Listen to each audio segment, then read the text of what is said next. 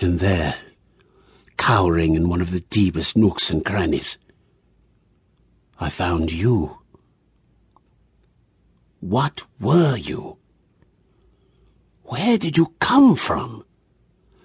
How long had you been up here, hiding in the shadows every time you heard a noise? Days? Weeks? Years? No, don't try to answer. Your throat was never meant for speech. It doesn't really matter anyway. You might have stayed up here forever, and we'd never have met. But we did. And that was when everything changed. I didn't know what to make of you at first. I'd never seen anything like you before. Your eyes so big, black and frightened. Your skin so wet looking in the torchlight. I didn't know whether or not to be afraid. I suppose I would have killed you there and then if you'd been smaller and I could have stepped on you. But then I noticed something else in your eyes. Some other emotion.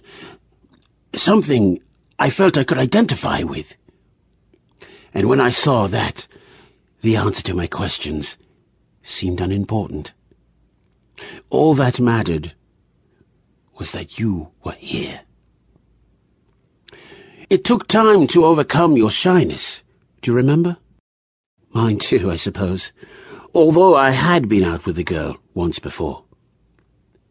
Did I ever tell you about Carla? I named you after her, you know. About thirty years ago it was. Someone Dad used to work with arranged for us to meet on a blind date. That was the only reason she turned up. Anyway, the date itself was a bit of a disaster. We had nothing at all in common. She was into sports. I wasn't. She was chatty. I've always been terrible at making conversation. She was gorgeous. I was plain and gawky. But don't get me wrong, she was very nice and polite. So polite it was almost painful. Well, well, after that, I never let Dad arrange any more blind dates for me. And though I used to look at women in the street and wonder what it'd be like to actually know one, you know, to have a wife or a girlfriend, I never had anything more than basic, everyday contact with them. Once bitten, twice shy, I suppose. But with us, you and me, it was different. Where most people would have been repelled by you, as they always are by the things they don't understand, I only saw your beauty. And where they would only ever see me as a timid, inarticulate loner, you saw me as a man. We made it quite cosy up here, didn't we?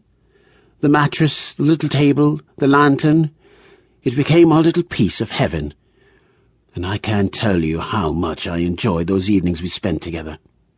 Me talking to you in whispers in case my parents heard me, telling you about my life and my job down at the factory, the people I worked with, what I thought of them and what they thought of me. And then when I ran out of things to talk about. Do you remember how we just used to sit in silence?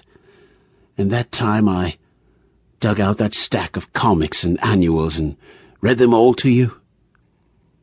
I don't suppose you had a clue what I was talking about at first, but you were a quick learner. You understand me now, don't you? Even though you can't answer back.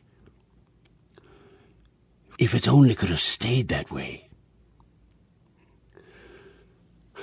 What's going through your mind right now, Carla?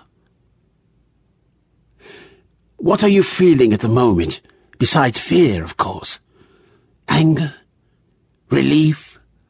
Sorrow? Guilt? You never should have gone downstairs, you know. All right, all right. I know we've been through it a dozen times, but you shouldn't have. You know it was wrong. And look how it ended. Why did you go down there in the first place anyway? What were you looking for? Me? But you knew I was at work.